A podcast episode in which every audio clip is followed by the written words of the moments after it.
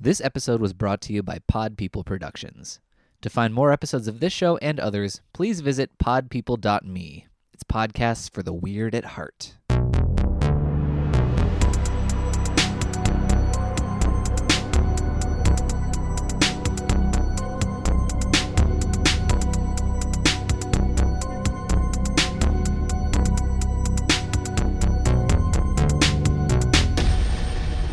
Hello, everybody, and welcome to Keep Screaming, a horror podcast by two best friends where we dissect horror movies.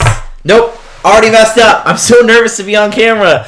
Uh, a horror podcast by two uh, two best friends dissecting slasher movies one by one. You guys know the intro by now. Uh, wow. Okay, so if you don't know already, we have decided to do a live video show for our one year anniversary, uh, which B has been pushing me to do for a long time, and I finally just agreed to it because she said she'd do most of the legwork, which she already does on the show, anyways.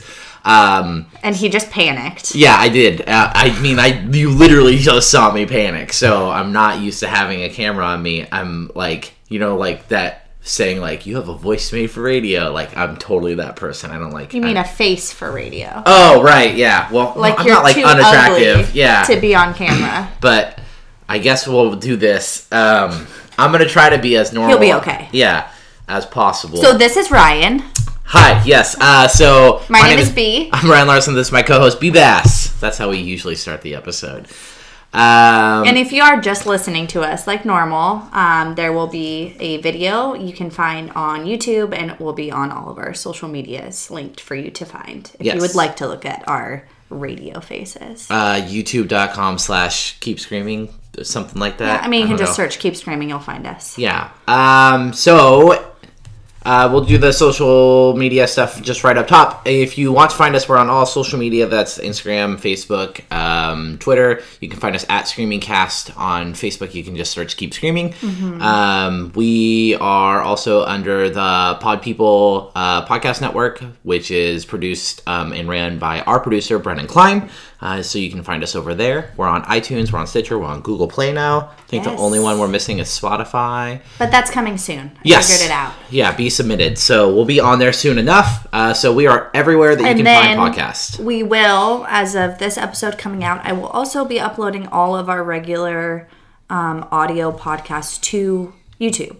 So if you like to listen via YouTube, um, we will have all of our backlogged um, episodes and future episodes on our YouTube page, and you can just search "Keep Screaming" and you'll find us. Yeah, it's about 25 or 26 episodes at this point. Cause This will be our twenty-six. yeah, because we've had a bonus Well, episode. No, we've had a bonus we've episode. had extra episodes. And we've done 25 movies, but one was a two double, so it's 24 movies. But I think we've had like two bonus episodes because we had the Comfort and Midsummer Scream. So yeah, we're like 26 episodes or so, which would make sense because we're at a year. So that's Yeah. 52 if we're bi weekly. Let's do math, guys. Yeah, uh, this is your horror math show.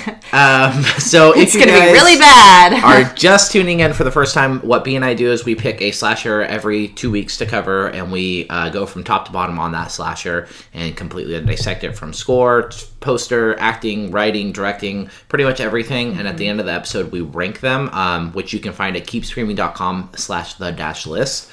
Um, keep in mind, it's not like a list of saying like these are the best, these are the worst. B and I are very like positive about all the movies that we watch, and we try to find something we like about all of them. And so far, we have. Um, there are definitely just movies that uh, we think fit the slasher formula better, or that are just more enjoyable. Um, but there's a lot of movies that might be a little lower on the list. We're gonna go over the full list today, but like Blood Rage is number 17, and we know it's a huge like cult classic, like audience favorite, Mm-hmm. a ton of fun. We had a blast Yeah. watching it, especially with like a group of friends. Yeah. um, it's definitely an one of those movies. Um, but yeah, just keep that in mind when you go on, because I know a lot of people might look at the list and be like, "Oh, like I don't want to be." I don't want to like be involved in a show that's like going to rank and say like these are worse and that's not our goal at all. No, we are truly looking at every single aspect that we dissect, like Ryan discussed, when we talk about the cast and the script and the directing style and the score and the, you know, even just the soundtrack choices and the cinematography. Mm-hmm. And we look at, you know, the kills and the killer and how all that works. And then we're looking at the blueprint of slashers and what makes a mm-hmm. movie a slasher as opposed to just a regular horror movie. And some slashers are more to the formula and serve as a slasher better than others, which mm-hmm. are slashers but maybe serve itself better as a general horror, supernatural, or even like a comedy, or they serve those themes better. And so mm-hmm. that's what the list is about. And like Ryan said, we understand even the movies that, I mean, we'll tell you we didn't like something. Um, but that doesn't mean it's a bad movie and that it doesn't have its merits. Right. And I think the greatest thing, one of the greatest things we've learned from doing this is we already had a really big appreciation for film and the work that went into making films. But when you truly dissect them and go over every single aspect of them, you're like, shit, a lot of people were involved in this and a lot, Lot of, of work. hard work. Yeah. And so whether whatever the outcome was, we're still paying homage and recognizing that a lot of work went into this. Yeah. Um, and there are going to be films where, which luckily we haven't come across those, and we probably won't ever cover those types of films. There are going to be those films that were just put out, and there wasn't a lot of heart, or the people putting putting them out weren't good people, or blah blah blah. There's always going to be those situations we know, but for the most part, film is an act of love from many different talents and crafts, and it's what we're trying to celebrate. Yep. Uh, yeah, we're both just huge fans of the genre, and like B said, since a year ago, deciding like when we started this, like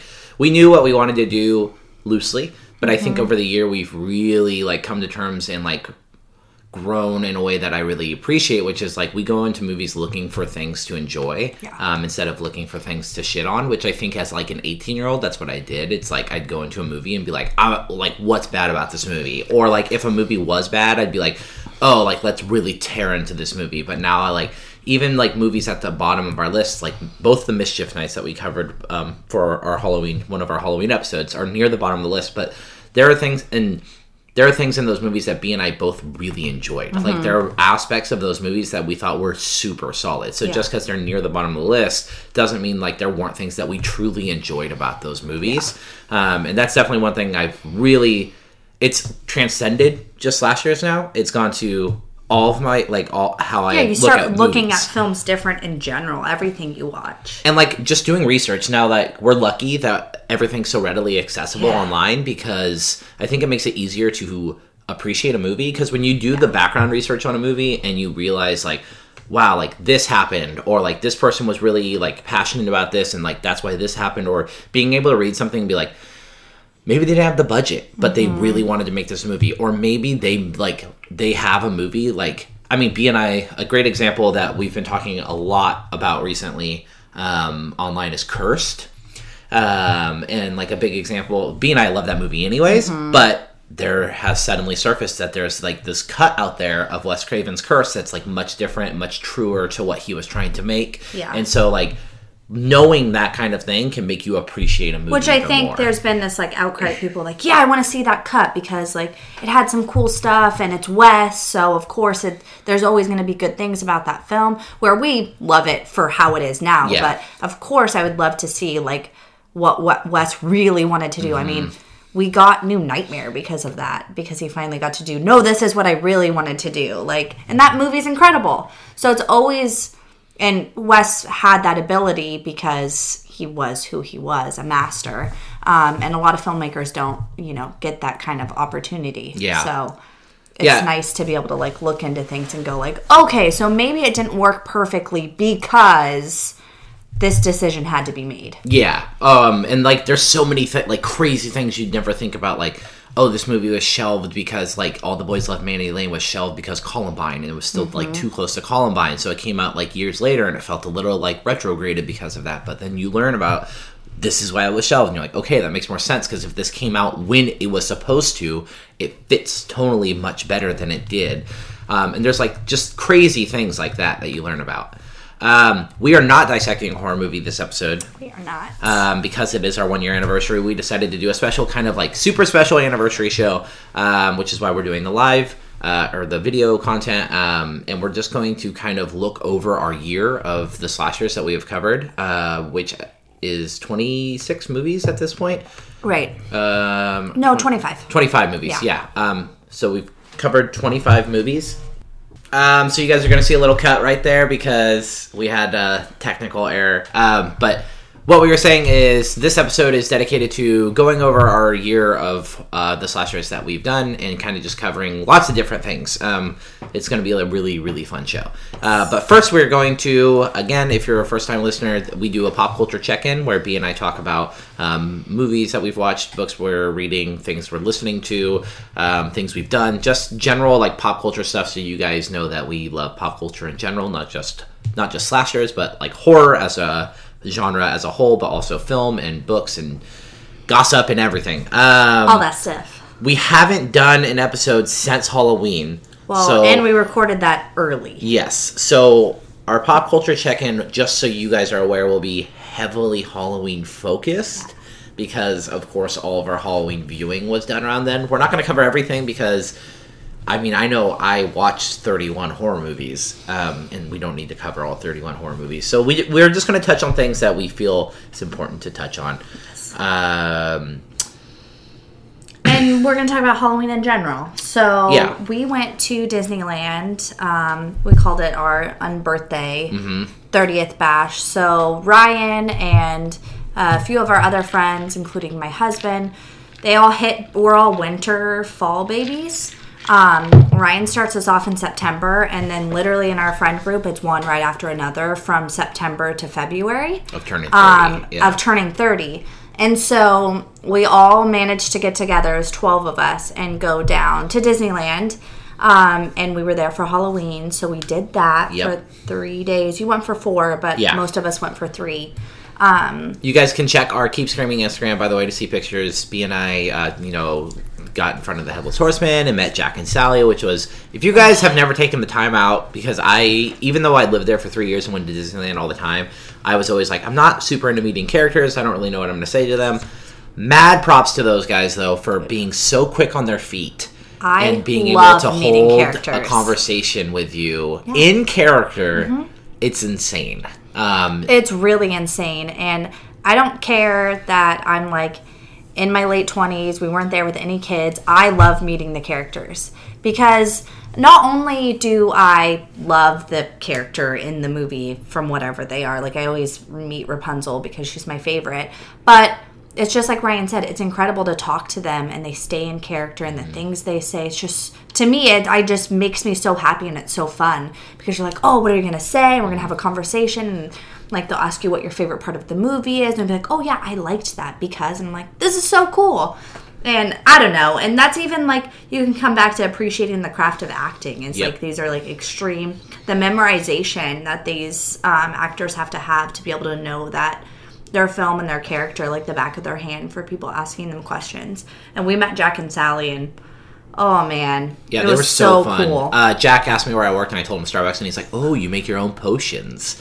Um, and then he asked, like, he complimented my beard and asked what it was made of, and I was like, "Hair," and he's like, "Oh, it looked like spider legs." Um, and then it, it was just like, yeah, it's crazy that Yeah. they have to know those characters inside and out, and like the world that they exist in, so they can have a conversation with you in character.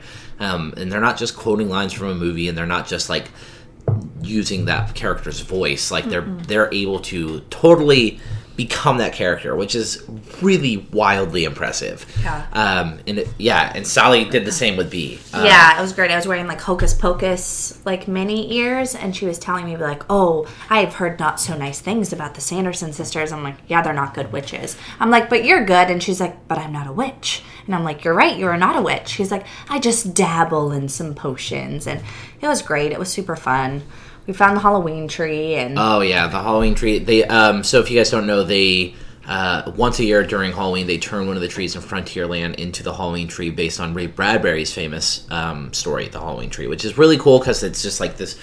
It's like normally, it's not like a huge tree or anything. It's, just like this. Yeah, it's tree. this small like little oak tree, but then they just fill it with pumpkins. Um, there's a picture of that on there too. Just really incredible. Like they they really get into Halloween now. Yeah. Um, they have definitely like realized what a moneymaker it is. Um, everything is Halloween themed. All the food, every like gift shop, like I mean Space Mountain, Guardians of the Galaxy, Haunted Mansion, everything gets Hall- Halloween themed. Now they've started like even every shop in like the like Frontierland had Dia de los Muertos um, like merchandise and a Coco thing that you could Mm-hmm. There was do. so much Coco stuff, which was incredible. Yeah, um, there was um, Mm-hmm. awesome in Disney California. There was a whole like Coco area. When I went down there um, with my friend Lo, we watched a mariachi band. Um, so super cool. And if you're a fan of the holiday, which usually if you're a horror fan, you love Halloween too. Um, it's just a really cool place to be and see like Halloween really celebrated. and it was the Coco stuff was amazing because it was really cool to see lots and lots of like Mexican heritage families like wearing Coco stuff and being super excited Mm-hmm. Yeah, have to some be represent- representation. yeah, to Yeah. be represented in the park, which was Yeah. I thought it was incredible because I was like. I love that movie, obviously, but I was walking around and I was like, there was so much Coco stuff, like not just sell- selling it, but like people wearing Coco Uh-huh. stuff, like shirts they made. Um, so Yeah. it's uh, and I mean Co- that makes sense. Coco's like I think the number one animated movie ever in Mexico, and it's like top five box office there. It's huge. Uh, yeah, so we did Disneyland, which was incredible. Um, B hosted her annual Halloween party, which was a blast. Everyone got really into costumes this year. Yes, it was super fun. Yeah, like we had, I mean, our friend Derek dressed up as one of the most scarily accurate leather faces. Not because his makeup was necessarily, like, it was a store bought costume, but the way he moved, Oh my god. the way he moves as a person was so weirdly appropriate for It- Leatherface. All of us were just like equally like laughing and creeped out at the same time and he refused to like take his mask off Oh, and he kept like having a chainsaw that uh, not a real one but like a toy one but it did rev and he would just go oh, all night and just over his Yeah. head, and, And like it seemed he seemed to never tire, which I didn't understand at all. I have a few videos. I'll have to post it to um or keep screaming. I post it to my personal Instagram, and it's like him just trying to like drink a beer with his mask on, and it's great. Everybody was super into it. Ryan was Headless Horseman. Um, I was Jennifer Check from Jennifer's Body. Um, which I had to do a lot of explaining of. And of course, because it's my own damn Halloween party, I played Jennifer's Body because duh, you have to do that yeah. Um, which was awesome. And No, it was- everybody's like, "Oh, I've never seen this," and they all sat down on the couch and watched it because that movie's fucking awesome. Yeah, um, and it's great to see how much love that movie's getting too. No, it was really fun. The head- and Derek and I were on a beer pong team together. I was a headless horseman. He was Leatherface. Neither of us could see absolutely anything. Um, my wife dressed up as Chucky this year, and she always kills her costumes. She was great. Um, Yeah, my best friend Kate uh, came as the Babadook, Oh and she kept God. fucking terrifying everybody. So good. Everybody's Everyone's like, "Take off your "What are gloves." you?" Yeah. Her gloves were the creepiest part because she did like the long finger gloves, and so when she put them on, she was really creepy. My dogs were not a fan. My dog Shadow is a scary, scaredy cat, and every time she walked by with gloves, he'd like bark at her and like, "What are you doing? Get away from me!" Um, yeah, and then so Halloween, and then on actual Halloween day, because B lives in a house in the neighborhood, we came over. Uh, me and my wife and some friends of ours came over, and we ate pizza and we watched Hocus Pocus because none of us had watched it yet. Um, Saving it for the day of. and uh, all of our wives, like, I mean, B and my wife and our friend Derek's um, wife Gina, all freaked out every time there was a trick or treater. Um, they, I mean, Yeah, guys, they were I didn't get that many, and so we had to be really excited when they came. they were really cute though. Like a lot of them were super adorable. Yeah. Um, Trick or treaters are the best. Yeah, it was really cool. We saw Dipper from Gravity Falls, which I was super stoked. Yeah, I was love like, um, I know your costume. He's like, you do? yeah, um, that was really cool. So it was great. Like Halloween as a whole just was really, really Yeah, solid this year. It's one of those things. Like I've always loved Halloween. It's always been my favorite holiday. But I think the older I get, the more I love it because you fall into these traditions and you get older and you're growing up with your friends and like the way you learn to celebrate Halloween as you get older. As long like if you can do it like we do it or like do it in a way that you enjoy, it's just so fun. Um, so yeah, we did watch a lot of Halloween stuff. Um, I mean, if you guys, I'm sure you keep up. Netflix kept you busy. Uh, their Halloween season was jam packed with Yeah. every other day they were dropping some sort of new Halloween show. Um, so B and I both, I finished. She hasn't finished yet, but we both jumped into Chilling Adventures of Sabrina. I'm sure you guys have heard a lot about it at the very least. Um, we both had, ran into the same problem where we didn't get like B's not far enough in. I didn't get like hooked in. Like I was like I loved it. I was like the ambiance is great. It Yeah. feels like fall. Good vibes. Yeah, like such good vibes. But I didn't get like like, it didn't hook its claws into me until like episode 5 and Mm-hmm. then I just powered through the rest of the series. Um, and I wish we had finished because I want to talk I to you about the end of it. We Uh, will talk about it next episode. I'll finish because I had a very witchy month. yeah, people and- like witch themed. And I know I had told you guys that I started Coven, but I just I needed to finish it. I started watching Sabrina. I'm like, no, no, no I got to get back to Coven. And holy shit, is that season so good? I absolutely loved it whole way through. There was no stalling. Every like development and twist in this season, I wasn't like, okay, now I'm bored, or oh my god, why did they do that? It kept being good. That's the first season with Rob- Roberts in it, right? With Emma Uh, uh, Roberts? yes. Okay. And, And, Taissa Farmiga's in that one too, right? Yes. Okay, yeah, yeah. so good. It's excellent. If you jumped around on American Horror Story like us and you haven't done Coven, do it.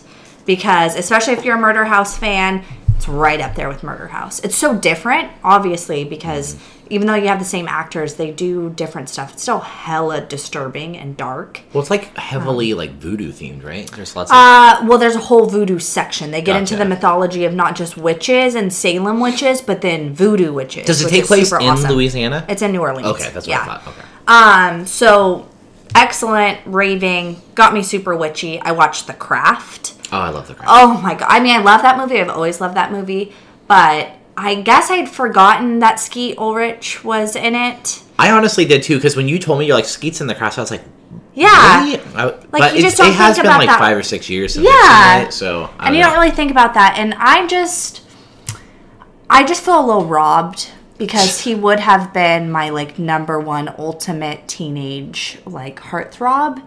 And now I get him in Riverdale, which fine by me. I mean him and Luke Perry in Riverdale, I'm really Yeah. okay with it. It's just really great. And you know, I text my friends Lo and Kayla, who are both big Riverdale fans, and we watch like pretty much the night it comes out or the next morning, and then we talk about it.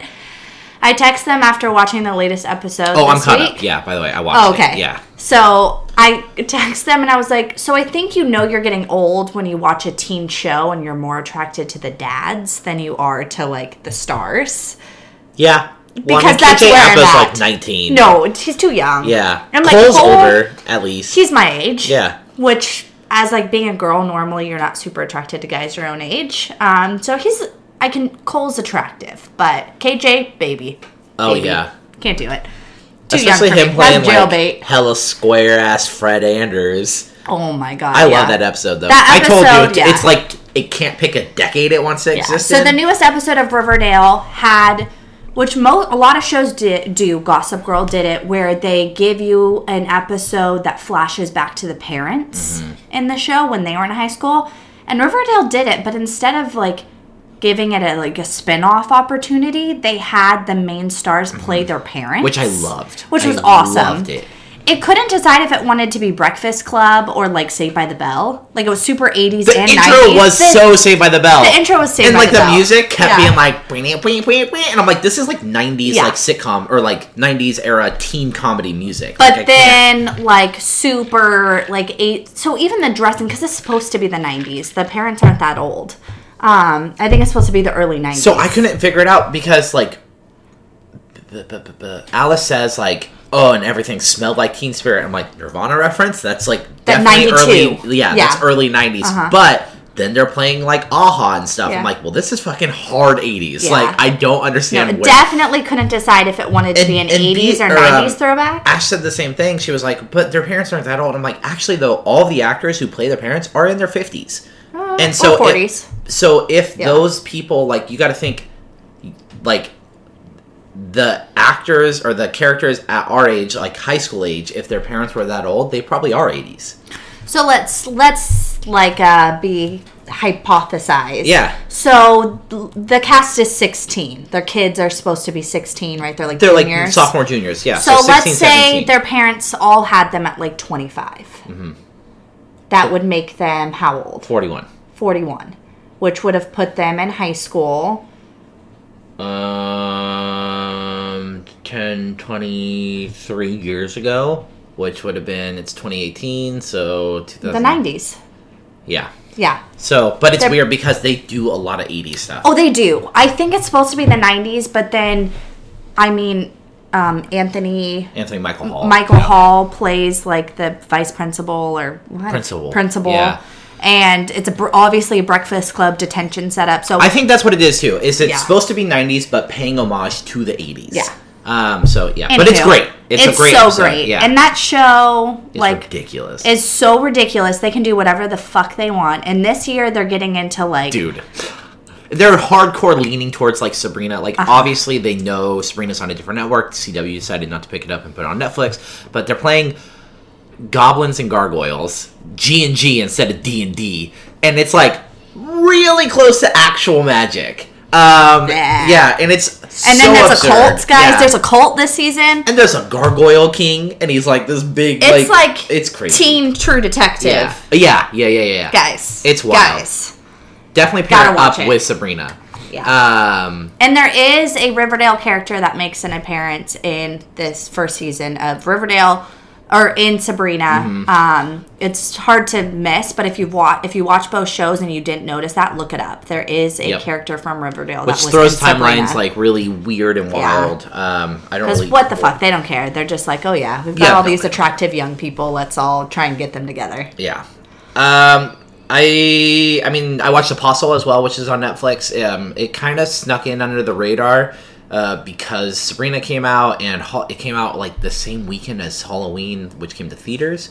Um, which both B and I saw, but we're not going to get super into because spoiler alert, we're covering Halloween 2018 for our next episode. Uh, so that's going to be a lot of fun.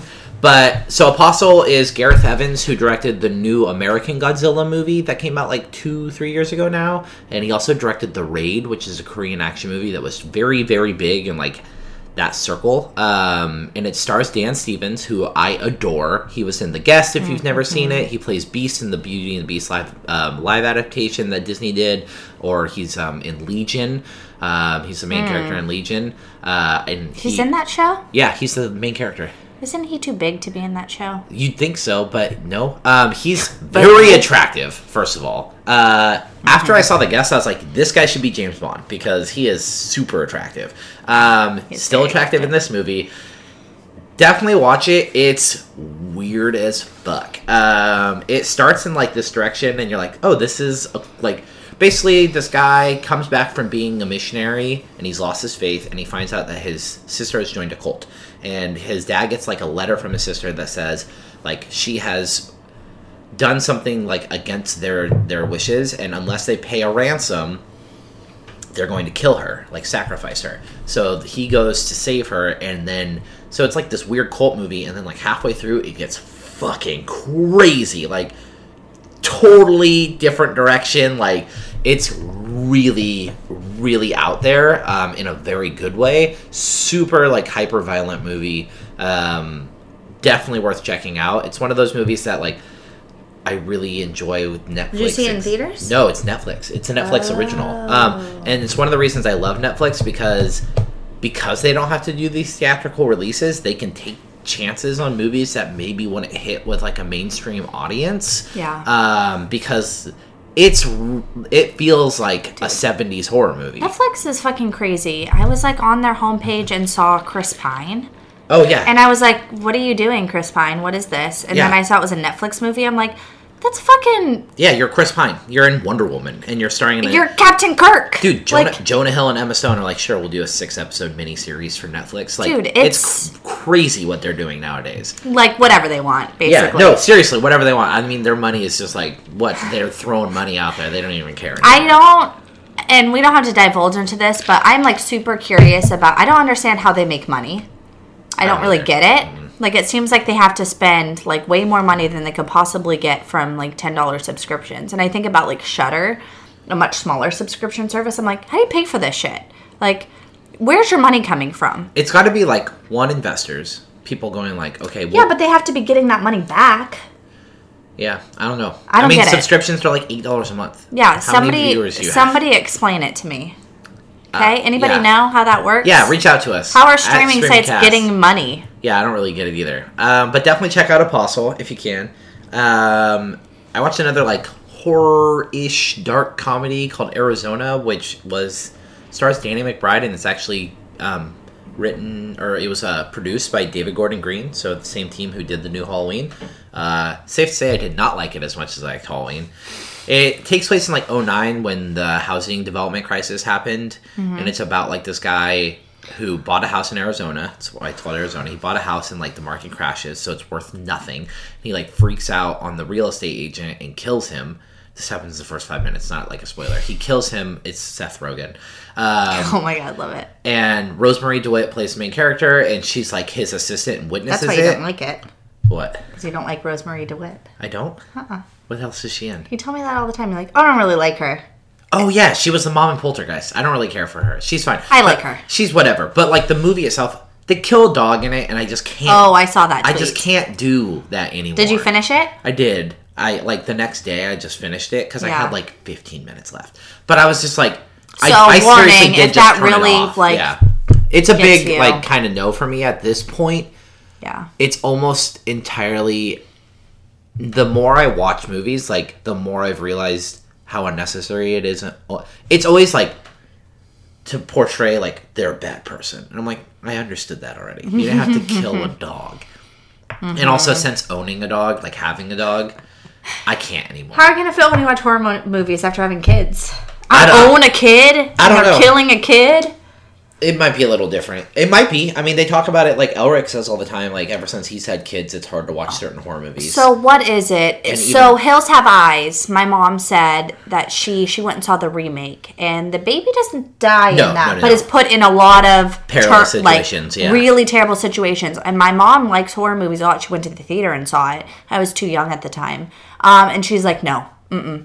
Like I don't want to see that shit. That should not be on TV. Like that. yeah, just- there are certain things that yeah. are rough. I think, and like It'll be interesting to see in the transition yeah. Mm-hmm. when like we have kids, like how we feel about. It. I mean, luckily, things. like that's still kind of a taboo area in most horror. Uh-huh. Most. yeah, most. So most of the shit we watch, we're not that adventurous. Yeah, um, and then the last thing I'll touch on before B gets to her stuff is uh, completely out of the horror realm, but super in my realm, which is teen romantic comedies, which is one of my all-time favorite subgenres. If you guys didn't know, Ten Things I Hate About You is one of my all-time favorite movies ever. Um, so I watched All the Boys I've Loved Before on Netflix. If you guys haven't seen it, I raved about it a few episodes back. it is fantastic. It's Um, like so much better than it you Oh, it should be, it- or you think it's it- gonna be. It or, definitely, again, with Netflix, like it feels like a theatrical release. It actually reminded me. I don't think you've seen it yet. It reminded me a lot of Love Simon. Oh, yeah, I haven't um, seen that yet. Which was also very, very good. Um, but it reminded me a lot of Love Simon. Um, I can't remember who wrote it, but Elena Condor plays the main character. She played Jubilee in the X Men movies. She is so good. And then what's his name? Noah, whatever. Oh, Noah Centineo. Yeah, Senatione or whatever. Sure. Super Italian last name. He was so charming. Like, Mm-hmm. so Israel Broussard from Happy Death Day is in it.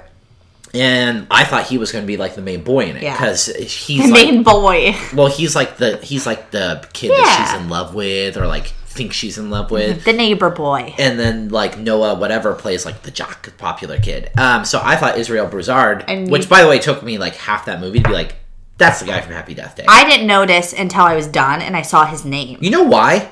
I swear to God, in that movie, they film him to look shorter. He also looks like a teenager in that movie, and I never thought he looked super young in Happy Death No, Day. he looks like a he looks college like a college student. student. In this one, he looks like a high school student. Yeah, they. Uh, so he, props to him, and also they transformed him. Yeah, they're They took off like, whoever is doing like costuming or makeup or whatever. Um, basic premise is, and like B covered it on one of our uh, past episodes, but the basic premise is uh, that. Just so you guys know, B's husband has been checking for us to make sure the camera doesn't lower. He's our video producer. It's just very adorable. Um, the basic premise is she writes letters to all the boys that she's had feelings for as like a just a way for her to like understand her feelings Yeah. and keeps them in a box well the letters get It's like delivered journaling, basically. yeah But um the letters get delivered and it like changes her life um Uh-huh. and it's just super adorable it's very acted. so like she's so vulnerable but likable and like realistic. It's incredibly realistic to me of like how high school actually feels. Yeah. because like i mean yes i love 10 things i hate about you. High school's not like that. Um i mean that movie's based on a shakespeare play. Of course high school's not like that. But like 90s not 90s high school movies are very like outrageous i feel Yeah. like sometimes. Like when you watch american pie you're like this shit did not happen But when I watch things like Love Simon or like um, To All the Boys I Loved Before, I'm like, yes, this is a more accurate portrayal. Yeah, this of this I can relate was. to more. Yeah, this it feels still like plays more like my experience. the stereotypes of like the popular crowd and this and this and, and this. they're all really attractive, and none of us looked like that in high yeah, school. Yeah, that's true. Um, but the thing is, like, those stereotypes exist for a reason. No matter what anyone says, there are fucking cliques in high school, and this doesn't do like the super outrageous like Mean Girls like cliques of like where it's like very distinguished. But like you know, they're loose and like they exist. I don't know. I loved it. If you haven't seen it, definitely go check it out. If like that's your thing. Um, Yeah, Janel Parrish plays the older sister. she Um, was my least favorite. Okay, part. so that's everybody's complaint is her, and not because we don't like her as an actress. no, because her two sisters are full blown like Chinese American, right? Chinese American or Japanese? Um, Korean. I didn't think so. Uh, I'll look it up. While you Remember, it's talk. like Korean Yeah. yogurt. Anywho, she's thirty. She's been she was on Pretty Little Liars. She's been playing a teenager like ten years ago, and so it's really hard to believe her as an eighteen year old going away to college. You look at her and you go, no, she's easily at least twenty five. Like she looks young for her age, but not that young. So that's the only thing. Like I love her. But it was hard, and a couple other people had that pl- complaint. Like, what was the hell is up with? Janel It felt like she was adopted. Um, Vietnamese. Uh, at least that's what Lena Can- Con- Condor I is. think in Um, the movie they're su- supposed to be Korean. Um, also, John Corbett is in this movie, and I love him. I love him so He much. he needs to now fully embrace dad role. Oh, yeah, because I'm is all a for it. Fantastic dad in this movie. So he's so attractive, like He- so attractive. yeah. Um, My Big Fat Greek Wedding, that is iconic, classic. But Sex in the City, you guys.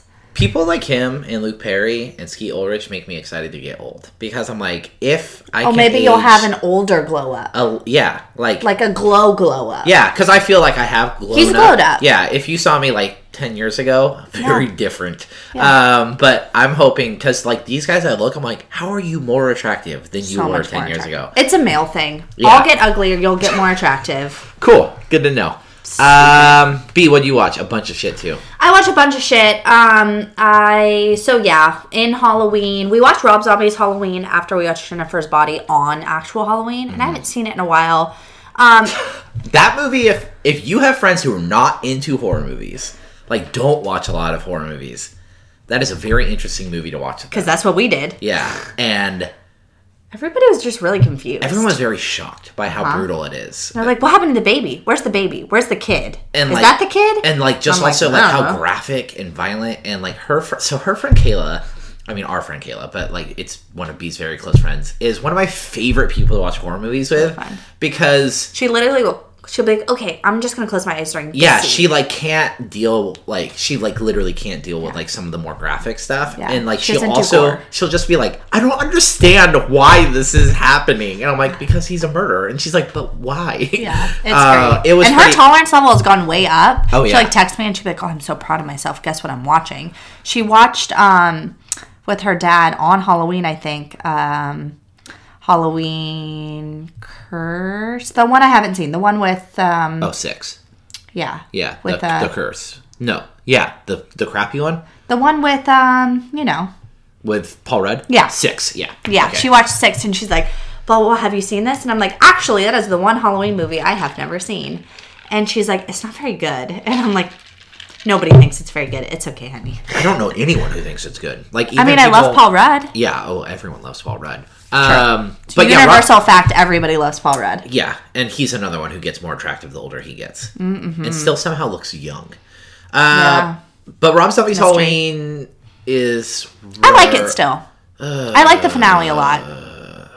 That's all I'm gonna say. We're done talking about that movie for now. All I can say is I really appreciate that Rob Zombie was gutsy enough to take something as iconic as Halloween and try to interpret it as his own. Mm-hmm. Because that's ballsy. Like that's you. I mean, it's Carpenter. Like I would, I if I were a director in Hollywood, if someone was like, "Hey, do you want to remake Carpenter?" I'd be like, "Fuck no! I don't way. want to touch anything Carpenter did because it's perfect." So yeah, props to him for that. Yeah. Um, I then got Sleepy Hollow, which is one of my absolute favorites. Sleepy the Hollow. Tim Burton, um, It's so good. Christina Ricci. Christopher Walken. Oh my god, I love that movie. love that movie. If I weirdly feel like that movie doesn't get talked about enough. it. You know what? It goes through phases. Like I feel like there will be years. Are we in a low phase? Yeah, Because I feel I like feel there like are nobody talks years. about that movie. Well, you know why? Everyone's like Johnny, Johnny Depp. Yeah, Johnny Depp fatigued. Tim Burton fatigued. Um, but, But like, that's like one of his best. oh, uh, top Maybe. three, easily for me. I don't know. I don't know my I Tim Burton list right now, Big but Fish. I love Big Fish. That movie is so good. That movie. But like Big Fish and Tim, uh, and Sleepy Hollow to me are the Tim Burton aesthetic that works. the world he built. Yeah, like the way he's able, like Edward Scissorhands leans a little too heavy into it. I love Edward Scissorhands, but like it, Mm-hmm. I like, think Sleepy Hollow is better. yeah, I think so. But I love that I think movie. Edward Scissorhands leans just a little bit too much into that, like really Tim Burton. Like, hey, I'm Tim Burton. Um, but like Sleepy Hollow is the perfect balance. It's like just weird enough. Like there's little scenes like when he has those glasses that. Yeah. have like 900 Uh-huh, different things like on them. Yeah, like I love all of that. And I love what like when the sleep like when you see Christopher Walken as the headless horseman. Oh, his teeth. Yeah, I love it. Um, Oh, it's so good. and it's it's like oh like you forget it's a dark comedy it's Yeah. like very funny there's a lot of funny parts in it and it's very gothic. And i've just gothic. come to realize after i finished that that i that's becoming like one of my favorite subgenres. Oh gothic horror? yeah. Um, penny dreadful's coming back you guys. Yep.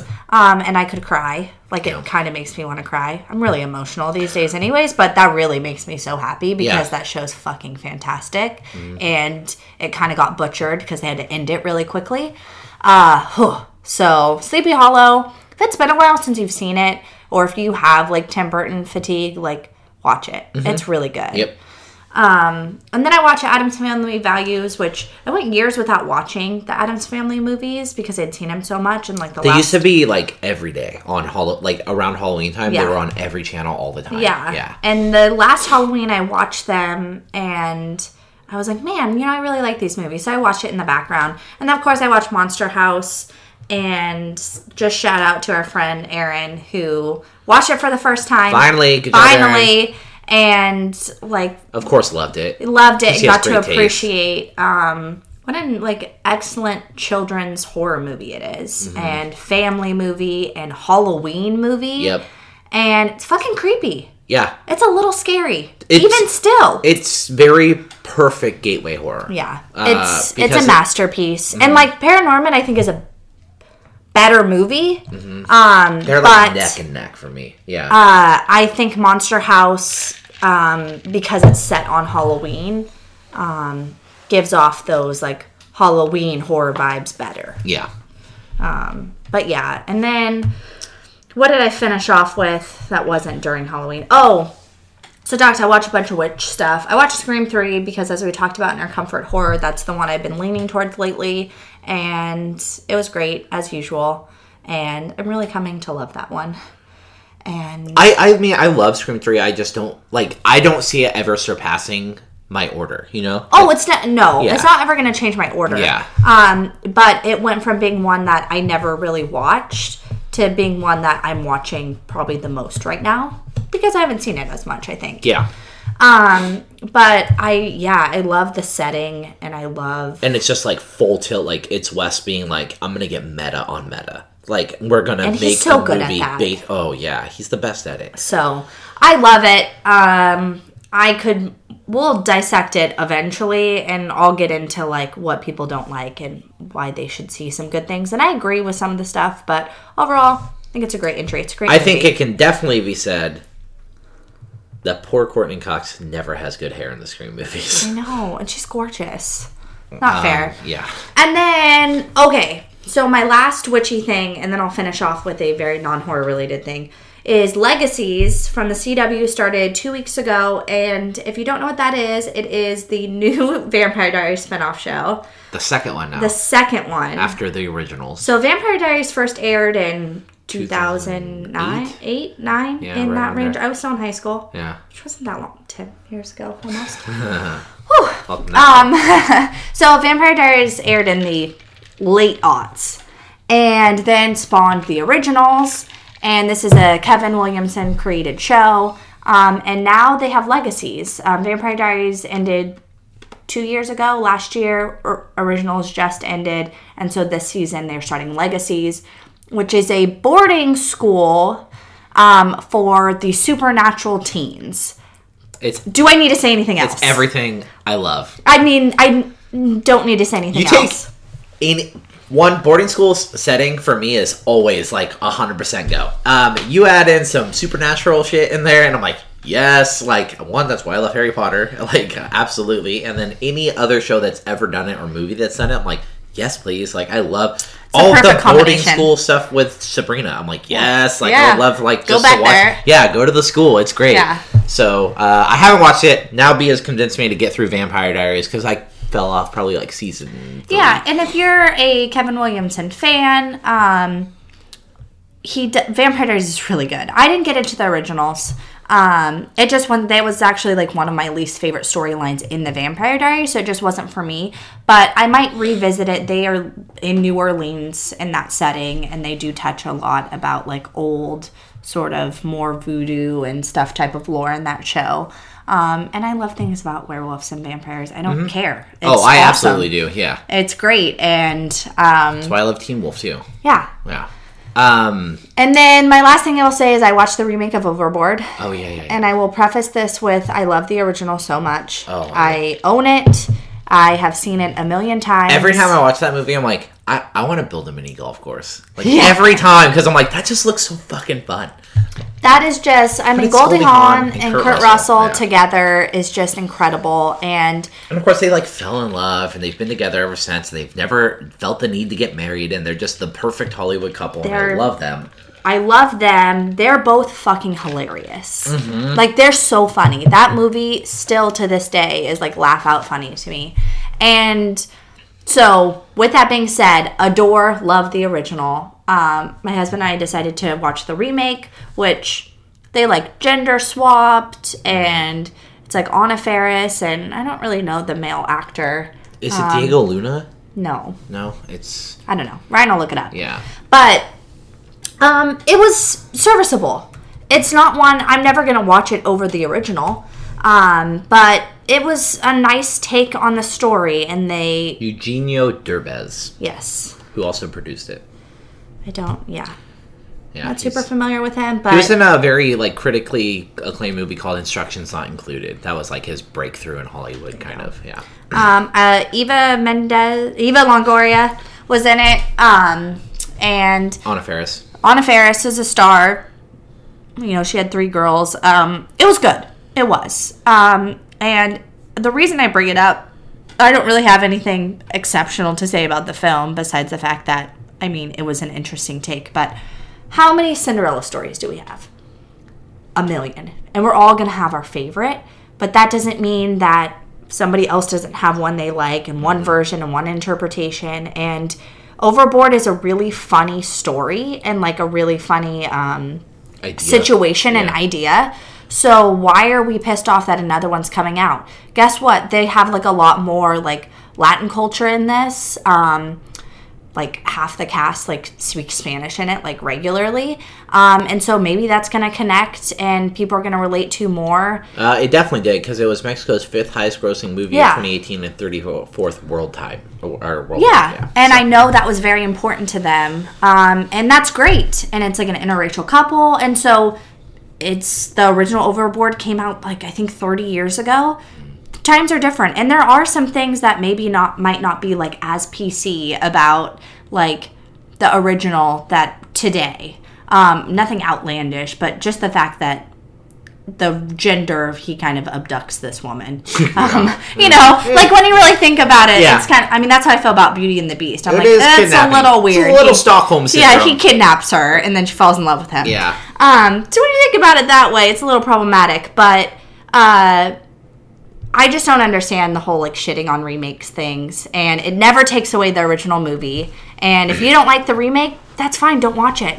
But don't discredit a different generation who might relate more to it or find more enjoyment out of it. And I'm all for remakes. Me too. I mean, if you guys listen to the show at all, you know that because our favorite Friday the Thirteenth, even after like rewatching almost all of them, is still the 2009 remake. So, and we Guess what? It serves us yeah more. and we love It speaks to our generation we love the. My Bloody Valentine remake. Yeah. Um, So- I, I I'm 100 percent That's my little soapbox I never complain about remakes until I see them, and Yeah. I'm like, if the movie wasn't good, then I'm like, oh, that wasn't a very good remake. Um, but I, I have a weird stance with remakes.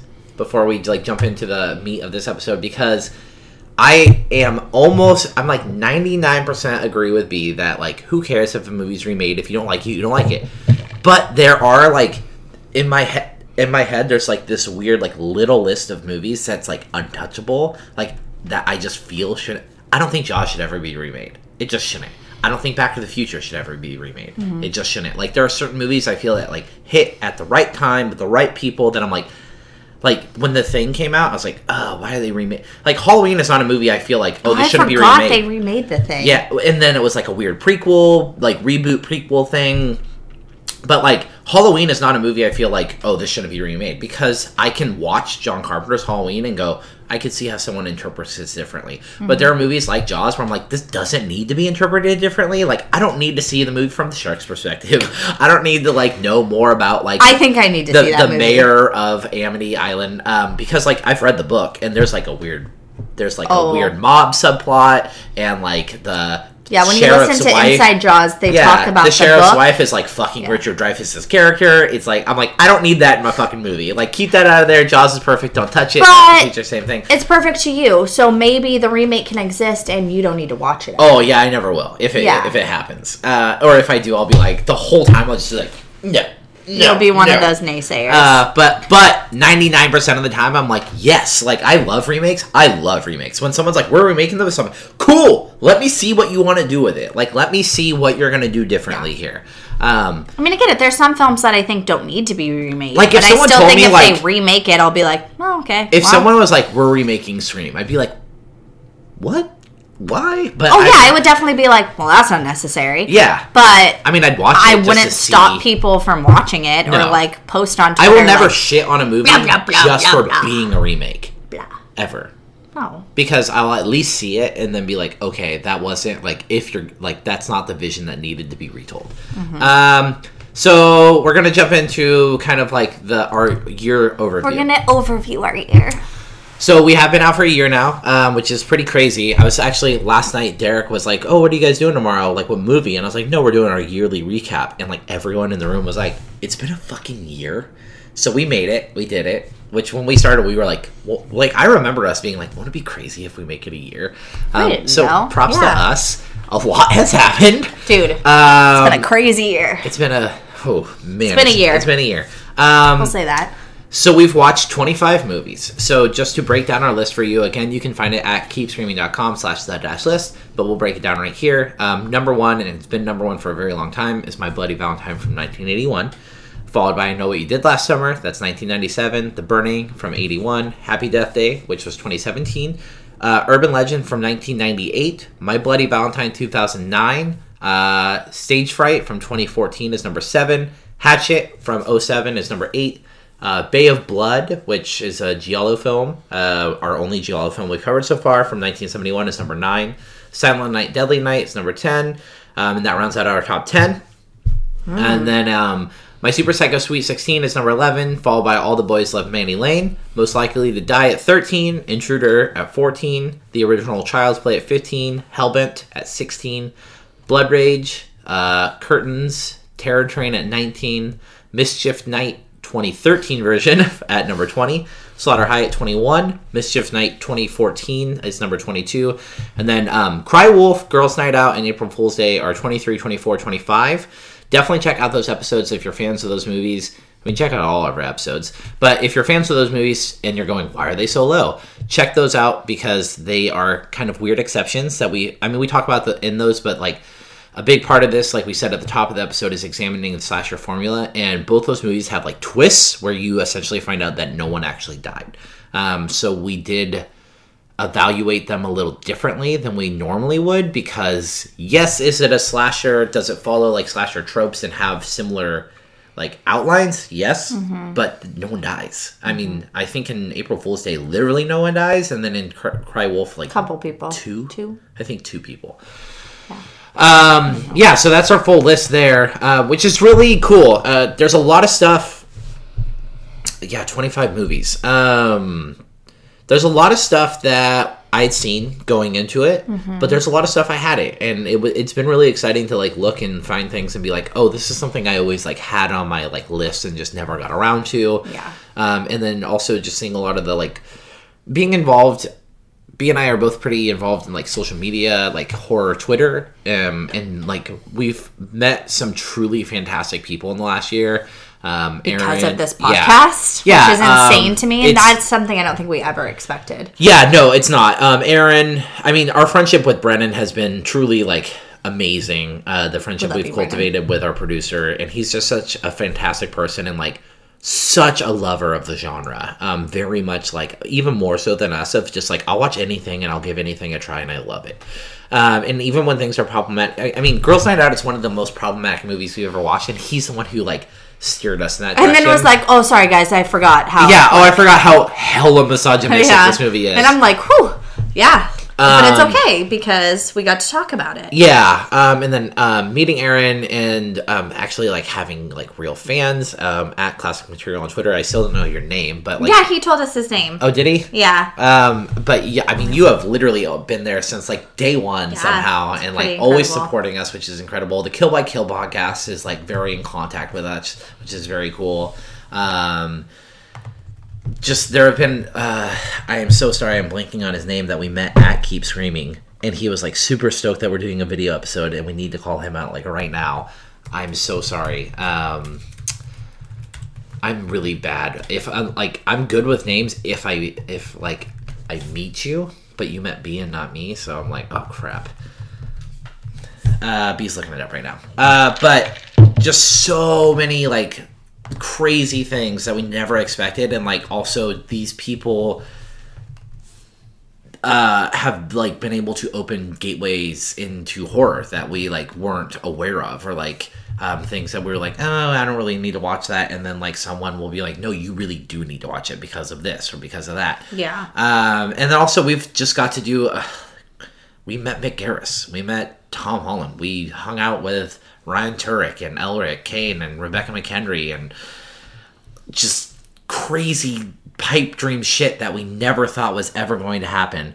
Um, Juventino, right? Mm-hmm. If I'm pronouncing your name wrong, please call me out. But um, thank you for always reaching out to us, for introducing yourself to us at like Yeah, that was midsummer was in, insane, incredible. Thank you for like being excited about this. Um, reach out to B because we'll send you some stuff. Uh, we really would love to like send you some keep screaming stuff. Um, but it's just been such a crazy cool year uh, because when you start a podcast, you never really know who's going to listen, Yeah. and you're kind of just like the first couple weeks, first couple months, we're just like. We're just doing this for ourselves. Yeah. Like we know some of our friends listen. We know Brennan listens, obviously. Yeah. But the more we go, like consistently, like the more feedback we get.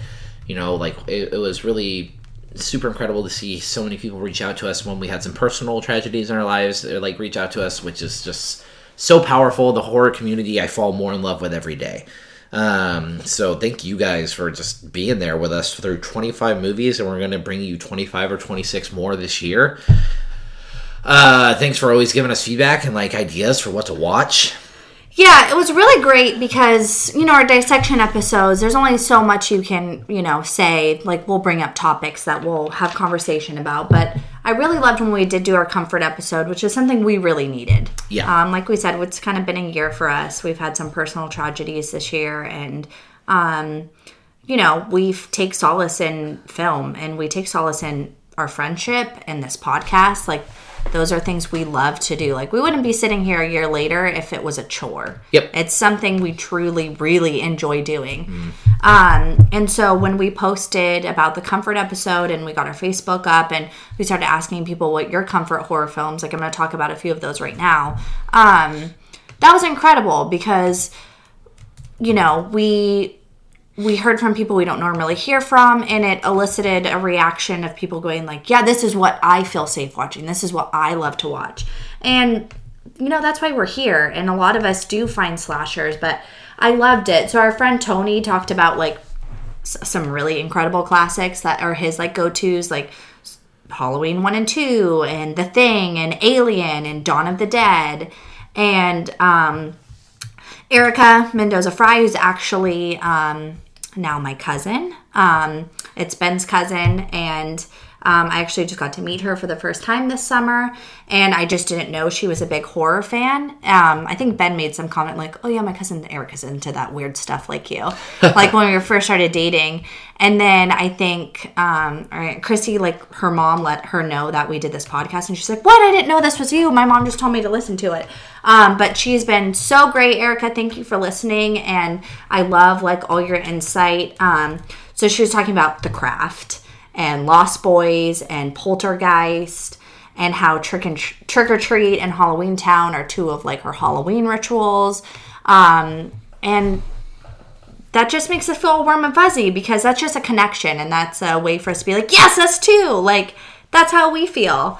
Um, Aaron, of course, reached out to us as he always does. Let us know, you know, Exorcist Three, Psycho, uh, The Faculty, which is God a movie I wish we could cover on the show. There's so many movies you guys don't even realize. That I'm like, God, I wish we could cover that on the show. we'll Um, like find an like, excuse someday. yeah, too. Faculty, Trick or Treat, fucking Jennifer's Body, so many of them. because we just Um, want to talk about them. Yeah, but So somebody else Green, who has just a regular horror podcast, have us on to talk about the faculty. Yeah, that's why we do these. Like, that's why we did this bonus episode, though. Like, we wanted to be able to talk about these things because, you know, like, we don't always get to fully dive into, like, all of the things that we love. Um, yeah, so just thank you guys for reaching out to us and, like, creating a conversation with us and a dialogue with us. It was really a lot of fun, and, like, we want to do more like that. We're working on some more bonus episodes. Like, B definitely has been, like, doing action, like, checking off boxes for action movies, and we want to do that one day because we know the circles run pretty close together. I had a conversation about action movies, and I had seen like most of the movies that were talked about, and I just felt really good about myself. I was like, "What? Yeah, I've seen that movie. That's when the tunnel gets shut down and Sylvester Stallone has to try and escape. I saw that one. It's a whole new world for me. Yeah, so Whole new world. we definitely are going to keep the bonus episodes going because they're a lot of fun, and like B said, it kind of creates more of an open-ended dialogue for you guys, um, which is just uh, it's been cool to have. Um, we do want to do like a couple fun things. Um, We're really organized this episode. We are. Guys. We even have talking points. I know it's crazy. So we like, uh, you know, we just read the 25 movies that we've watched with you, um, and so we decided to kind of break down and ask some questions to ourselves and discuss them uh, based on these movies. And so we have like a small list of Yeah, things that we break down episode by episode, we're just going to do an overall. So from the 25 movies, like, you know, every episode we talk about like the score and the costume and the kills, but what's been our favorite out of all of them? yeah. So our first one is our favorite kill overall, um, and this is a hard question because I wish we had kept a kill counter on these. Um, I know if we went back, we have those notes. I have them all. But Yeah. I'm interested to see what our total kill count is at this point. Um, we average per movie about six. Cause it's yeah, it's a lot. 25 movies times six, you know, so you're up to like 150. So Math, guys. So much math this episode. out, yeah, out of 150 kills, what's my favorite? Fuck, dude, I don't know. It's hard to even remember, and especially when you watch when you watch movies a lot, like they kind of blend. I'm like, is that from the original My Bloody Valentine or from the remake? And is that from Child's Play one or two or three? Like shit, I don't really remember. Um, I know mine. what's yours? Uh, mine is from Hatchet. Uh. and it is going to have to be the And the blood just and the going goes Yeah. everywhere and um yeah so it is when victor crowley literally takes the woman and opens up her mouth and just tears it apart and that movie because that's what that movie is Oh, that movie is so, and I love that movie that. is the fucking victor crowley just fucking shit up in a swamp That's Adam Green going like, "Hey, you know how like we love kills in horror movies? I'm gonna give you some fucking kills. Dude. Like I'm gonna give you some brutal ass like splatter punk kills." and that movie falters in a lot of areas, Yes. and that is not where it falters. No. And so I felt like when I was looking over, and I went back and listened to some episodes I haven't heard from a while, I got reminded that I decided to sing in the first like five minutes of our Urban Legend episode, our first episode. I'm like, thank you guys for still fucking listening to us after that. What do you think? Uh, Panic at the Disco. Okay. It's almost Halloween. Oh, okay. And you're like, wow, B is going to be really embarrassed. That's on, like, out there forever. Sure enough, it Cool. was embarrassing to Yeah. listen to that again. But yeah, so I went back and listened to some episodes, and then I was like, fuck, Hatchet, man. That movie. And Yeah. it's been like a year since we watched it. So we watched it on my birthday. yeah, last year. Yeah. Um, that kill is just all time. And there's some pretty incredible kills in the movies that we've covered, but that one just, you don't forget it. Yeah. It no, sticks with you. it's very memorable. It's so So, I was looking over the list, and there's so much I love. Um, I really there's a lot of fun stuff in Intruder, um, Mm-hmm. and there's a lot of fun stuff in both of my Bloody Valentines. Agreed. Uh, but for me, I had and like I love theme killing. So like Urban Legend and Silent Night Deadly Night both like when Silent Night Deadly Night does go into theme stuff, I'm like but for me, I have to and it's a bit of a cheat, but it's that fucking raft scene in the burning Oh. because that scene for Yeah. me is just so like so i watched this um gif although I, I will die on the mountain that it is gif but gif of captain america knocking out nine, Yeah, nine people in like 15 seconds. And it was like hey if you're having a bad day here's like this gif of captain america knocking out nine people in 10 seconds or whatever. And i was like that's what the burning raft scene is. It's like, hey, if you're having a bad day and you're a horror fan, here's Cropsy fucking murdering five teenagers in On 10 a seconds. raft. Yeah, just like, "Wah, wah," like so brutal. And they're like, ah! Oh, and it's so like, and I mean, I just, I really do love so many of the kills in like all of these movies. They're so fun. Yeah, that's Um, technically cheating. It is technically cheating, it. but that scene is just like it's it's, so. It's carnage. It's mayhem. It's it's like And that scene transcends the movie. yeah. Um, it's become an iconic still, even if you have no idea what the burning is. Um, you've probably seen And it's just like- that scene. it's so wildly different than That any doesn't other. happen. No, there's no slasher still doesn't really someone- happen. no, it still doesn't. It's like even in There's no fucking killers that just take on five people at one time. yeah, and like Cropsy's just like yeah, I'm gonna and like it's so like because at that point we it's pretty traditional slasher POV killing Stalk and singular slash. isolated and then out of nowhere they go to look at this raft and out pops Cropsy and just murders that fast love it i just it's so one of the things that makes that movie our number three movie i mean Mm-hmm. that scene alone is just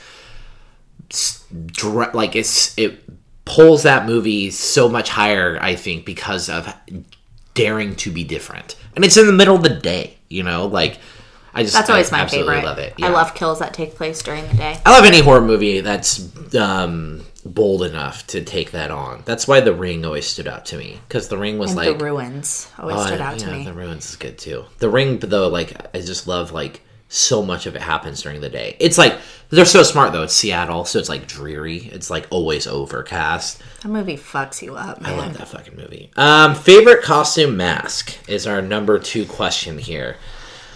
Lots of good ones again.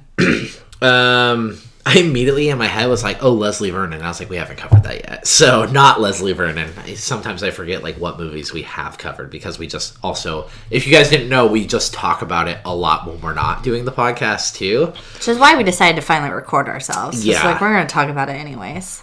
this is another one I have a lot of favorites. I love like the simplicity of my Bloody Valentine. Um, I like the weirdness of Happy Death Day. I really like Stage Fright. like his, Oh my God, I the- love- like the what's the The the kabuki mask. the kabuki mask. I think I have to go with Most Likely to Die. I was to say, that's my favorite. Yeah. It's the best. I think like The Graduate is a fantastic the Graduate is killer. an excellent killer. Mm-hmm. And it's the best costume, I think, on our list because it's themed, but it's also deadly. Mm-hmm. Yep. So it's not like hindered by that. And we don't get it. Like I'm, it's unfortunate. There's not a lot of um, opening scenes in any of the movies that we've covered. It's not super common in slashers, and we have an opening scene of him building his mask. Yeah, and it's and he's cutting paper out. He's it's a paper mache mask of the faces out of the yearbook. Uh-huh.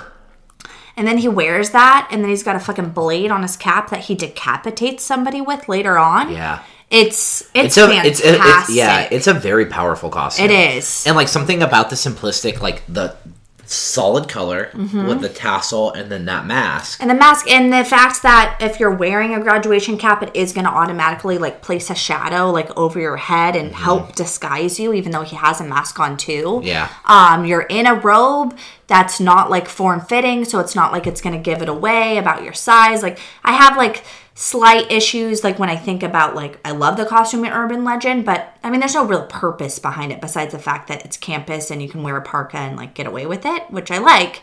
I like the costume, but I also always think I'm like, would she be that big in that film? Like, you know, it's not her, and you know, it's not him, the actual killer playing the graduate Oh, in yeah, the graduate, yeah. Mm-hmm. but the costume's forgiving enough that Yeah. you never go like, oh, that guy's huge, and then the reveal is like, oh, they're tiny. Even like I and I love that movie, but I feel like Urban Legend does that. It does, Yeah. And so that's like my one of like tiny qualms with that. It's like, no, the killer's huge in Urban Legend. yeah, very and physically intimidating. Feels like, like the puffy jacket is helpful. Yeah. but like that killer is way bigger than a yeah, puffy jacket. and she's tiny. yeah, she's so it's tiny. Yeah, Um, and so that's one of the things that I appreciate about this one is it's just leans so much to that character. And there's some cool costumes that are in there for sure. oh yeah, Um, that we like the Cry Wolf outfit. yep. Um, and Terror Train has some goofy stuff. Yeah, Terror Train is cool. They didn't use it enough, but it was cool how they were taking the other characters' costumes Mm-hmm. to stay disguised on the train. Super cool concept. yeah. Um,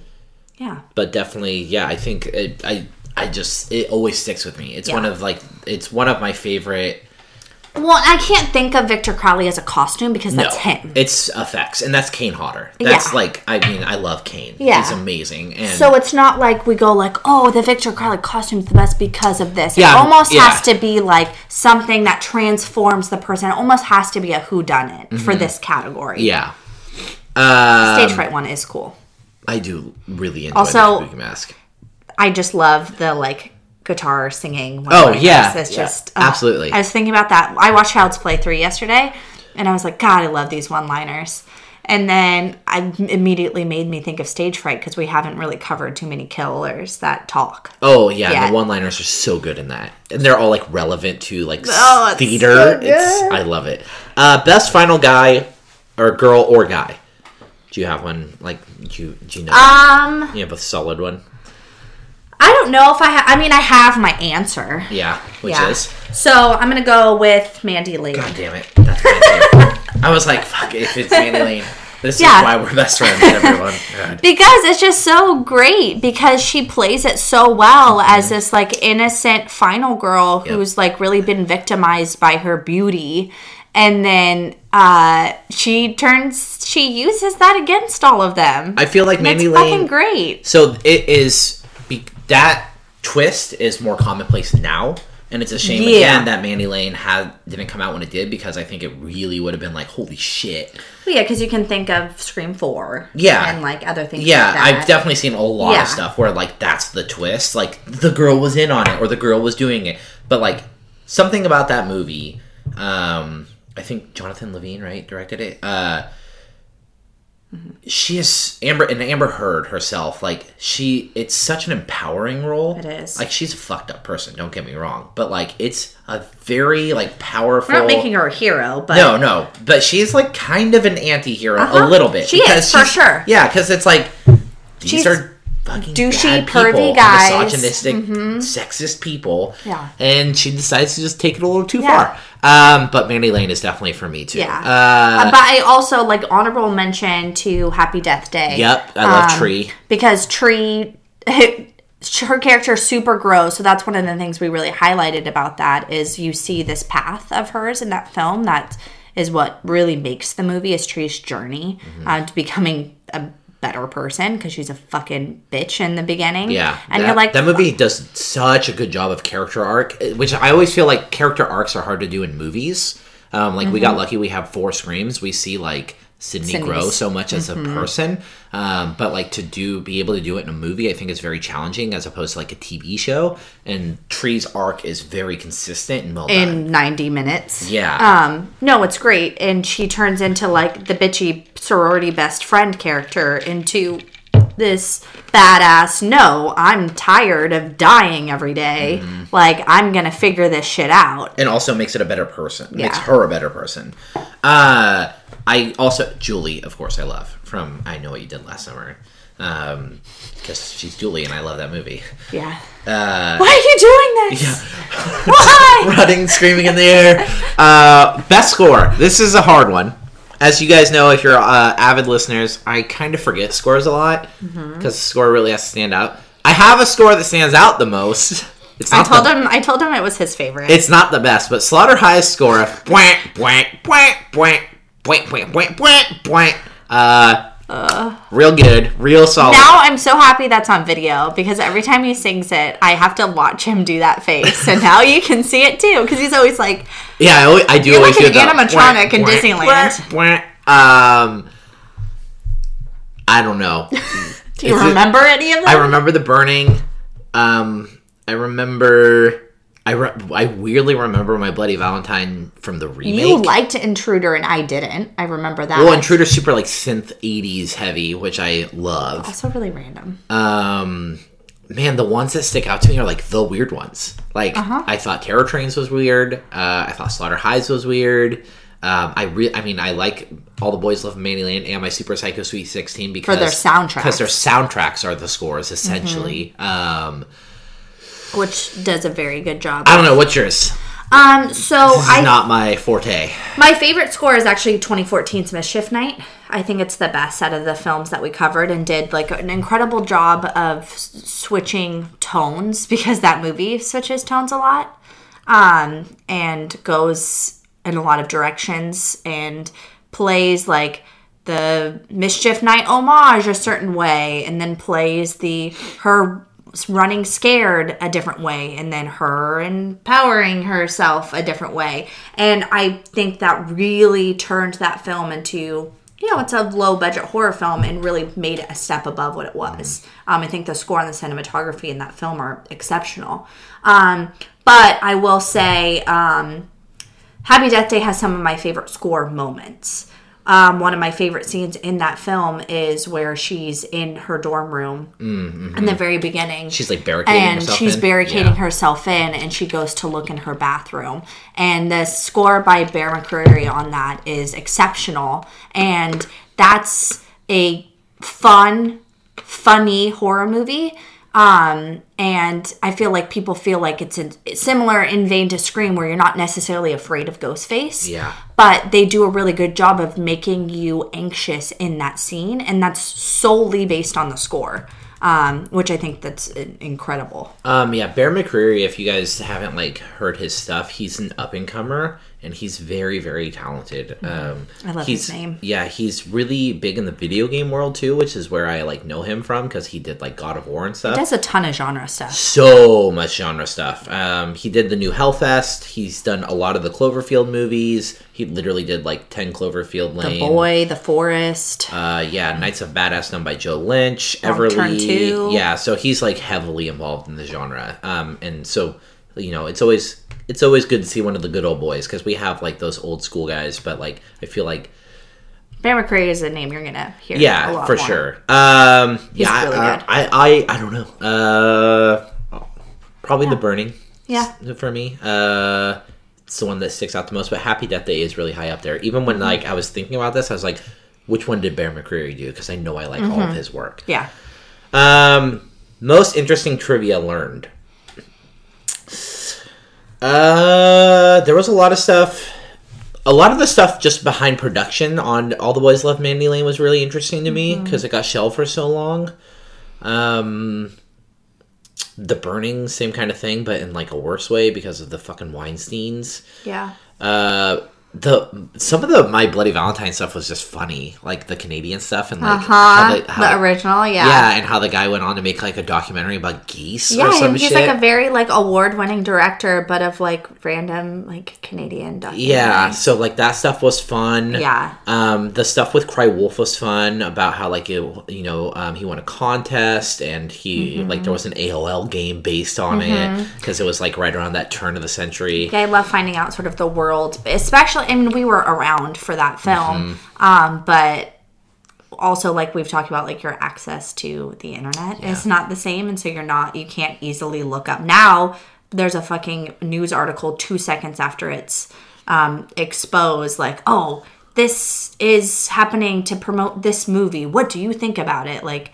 There's inundated with shit like that. You, a movie can't do anything without you knowing what they're Yeah. doing before it even comes out. I'm always very interested too with like Girls Night Out when it came out, um, and like Blood Rage. Like when movies come out and they don't they don't do well, and then they re-release them under another name, but it's the same fucking movie, but they act like it's not, Dude. and they re-release so it. Like that many stuff is always covered interesting have to like me. a thousand fucking names. Because the 70s and 80s era stuff. Um, I have one that love- stands out? Yeah, so one of my favorite things we learned is the trivia in Urban Legend, where when they walk past the um, sign, that's actually the motto of the college. It's the best friend Oh, yeah, did it. Yep. And I love that for just the reason I said it's such a time capsule because you couldn't put that in a movie now. I mean, people aren't most likely going to get out their phone in the movie theater and look something up, but there's more of a chance. And Yeah. so that's such a tiny little attention to detail and nod. And I love that stuff. Jamie Blanks, where you at, dog? Someone find out where Jamie is. Could you give us another movie, please? God, Urban Legend Off in the, Valentine and, like, now you're on Australian- Australia. Hey, Aaron, go find him in Australia. yeah, I, t- I tweeted Aaron and he's like, I went outside and yelled his name for a while. Jimmy! Jimmy, where are you? um, yeah, but like, I love yeah, that love one, that. and I actually really loved a lot of the trivia behind Terror Train Mm-hmm. because neither of us like super cared for that movie, but I found the trivia behind it like well, way more because interesting. what's his face is in it, um, the Oh, yeah, it's the only film that David Copperfield has ever been in. Um, and it- like all the weird stuff with that. Yeah, and then it's actually a real train, and they had to film um, all at night, and it had to be rigged. The entire train had to be rigged with a really intricate lighting system. yeah. oh yeah, the lighting. Um, Yeah, was really because cool. it's not a set. It's literally a working train. You don't have room for big, massive lights. So it had all these like little light contraptions and stuff, which just blows my Yeah. mind. That movie is very engineered technically that. impressive. Yeah, And I guess it was because it was filmed that movie in had a good score too. It did. Yeah. Um, it was super um freezing on set because they're in a train with like no heat in fucking Canada in winter. Um, it's snowing outside. Um, so there's a lot of cool stuff about how that movie got made and um, that I really love too. And stuff that I wouldn't normally. I mean, I watch like the behind the scenes on stuff, and but I wouldn't normally get exposed to some of this trivia without researching it and going like, oh, here you go. And that's part of like what I enjoy about listening to other podcasts is when I can learn something and they're not just like, here's the movie and this is why we liked it. That's great.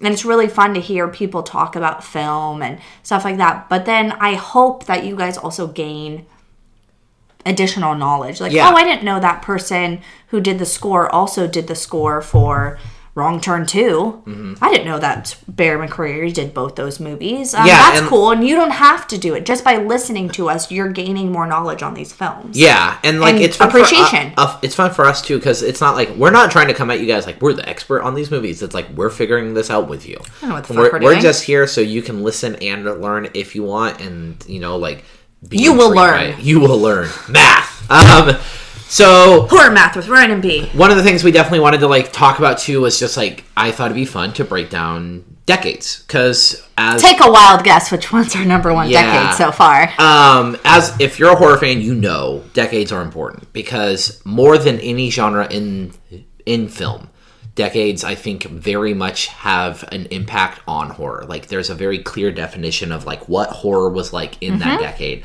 Um, so we've done one movie from the 70s, Bay of Blood. Bay of Blood. Um, we have done 11 movies from the 80s. That's Terror Train, The Original My Bloody Valentine, The Burning, Girls Night Out, Curtains, Silent Night, Deadly Night, Slaughter High, April Fool's Day, Blood Rage, Child's Play, and Intruder.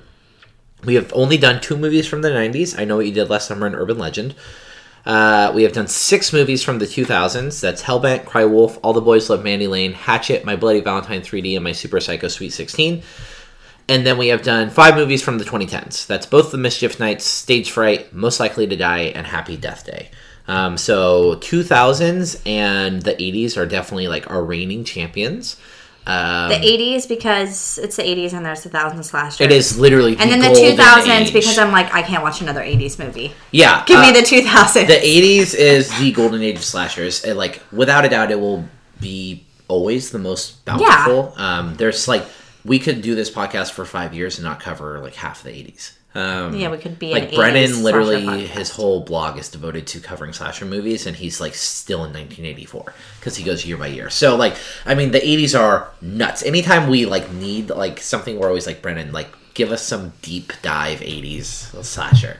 Uh and he hasn't even given us like real deep dive stuff because some of the girls night out was the deepest dive he gave us and we're like what the fuck is this dude uh we that we mentioned on the episode, but Ryan and I we've done this a couple times now. We watch it at the same time but separately, even though we live like four minutes away from each other. Mm-hmm. We just I don't know, we're stupid sometimes.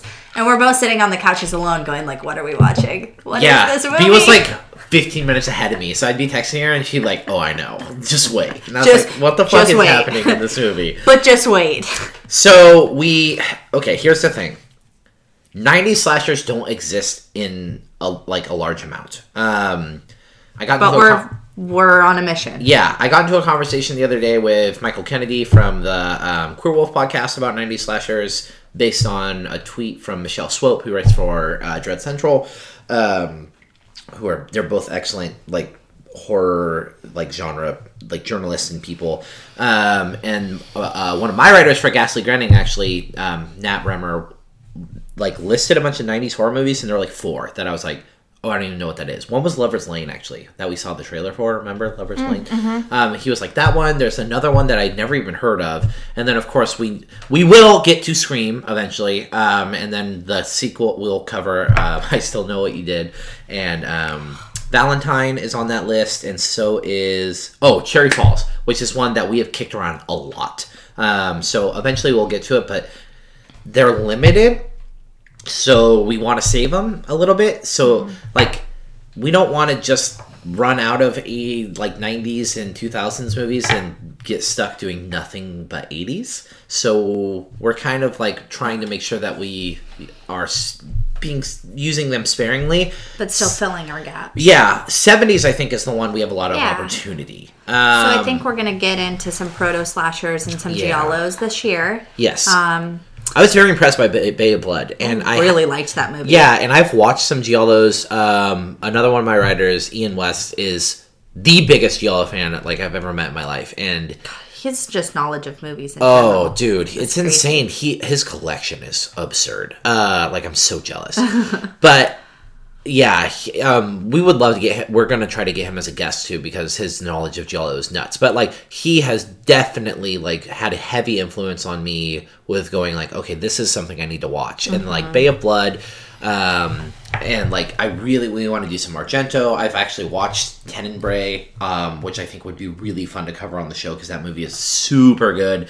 And like they're all whodunits. Like every fucking giallo is a whodunit. Yeah. So that's one of our favorite things to cover. And and we really want to get to Chainsaw, which is like a proto slasher, the original Black we'll Christmas. hit Chainsaw this year. Yeah, um, Black Christmas is in the running for our Christmas stuff this year, and Black Xmas. So we might get to do like both. which- Another, we had a My Bloody month. yeah. Might be So having a Black Christmas month. yeah, so that would be a lot of fun. Um, so 70s is definitely something we're looking to fill out, uh, and those proto slashers, and we want to do some like. One of the cool things about like horror journalism is, you know, like our friend Aaron um, that we've mentioned infinite amount of times, and uh, Brennan and uh, my writer Nat like make very convincing arguments of like, oh, Jaws two is a slasher, or Final Destination is a slasher. Um, so like being able to be able to talk about those movies. Um, our camera guy just told us it may have drifted down a little, so sorry about that. Um, but being able to talk about those movies as slashers uh, would be a lot of fun and something we're looking into. Jaws 2, Final Destination. Mm-hmm. Um, Things that are slashers but aren't yes. at the same time. like that follow challenge our slasher formula. tropes, but Yeah. aren't slasher movies. My Bloody Valentine has been number one since episode eight. Uh, that's roughly 19 weeks at number one, um, or 19 movies, which would be 38 weeks uh, at number one. One of the questions we are asking ourselves is, what movie do you think will break it? I don't know. It's so damn good.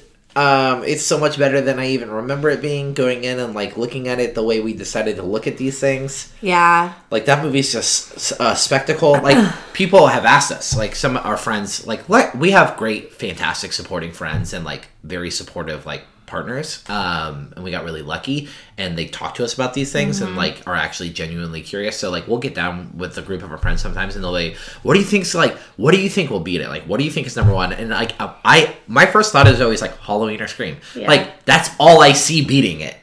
Honestly, It has to be something that is like definitive slasher because that's what My Bloody Valentine is. Oh, yeah. The difference is is My Bloody Valentine doesn't have that same sort of exposure. It's like fringe Yeah. on being like big.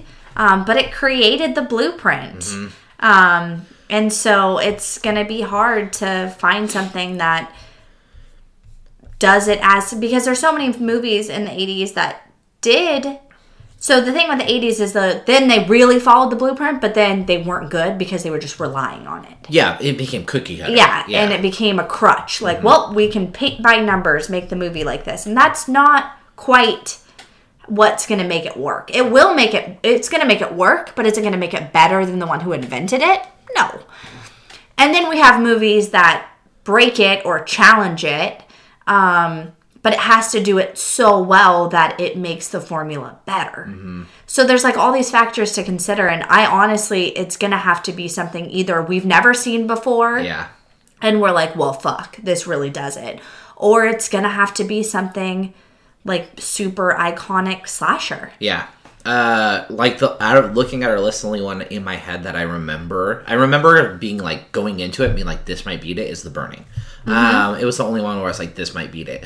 Uh, I think that it is possible considering because I think we both ended up loving Bay of Blood more than we thought we would. Um, so I think it, it it's not like unrealistic to think of something like Tenebrae or like another classic Giallo movie that we're not super well versed in being really high up there and possibly being it. Yeah. Uh, but I truly do think like the only thing that will topple it is something like Halloween or Scream or or one of those movies. Um, Texas maybe. Texas, maybe, maybe one of the Fridays. Like, Uh, Yeah, maybe one of the Fridays or a it's hard to know until Yeah, we get exactly. to dissecting it but i think it yeah maybe nightmare Um, yeah, and- something big guys it's Yeah, gonna have to be a big one but because my bloody valentine is so good Yeah, but what's cool is like I look at the rest of the list, like from two to twenty five, and like knowing how much it's going to get mixed up because like oh and it's changed so much we used to like even with most likely to die which is just barely out of the top 10 um it's in right in the middle like literally smack in the middle of our list but in the beginning it was kept sp- staying pretty high oh yeah, um because it's a paint by number slasher Yeah. um and then everybody like flipped the fuck out because we had terror train like last Oh. like as our last movie yeah. People also didn't love how low we had Child's Play. oh no You know what's crazy And though is so I truly think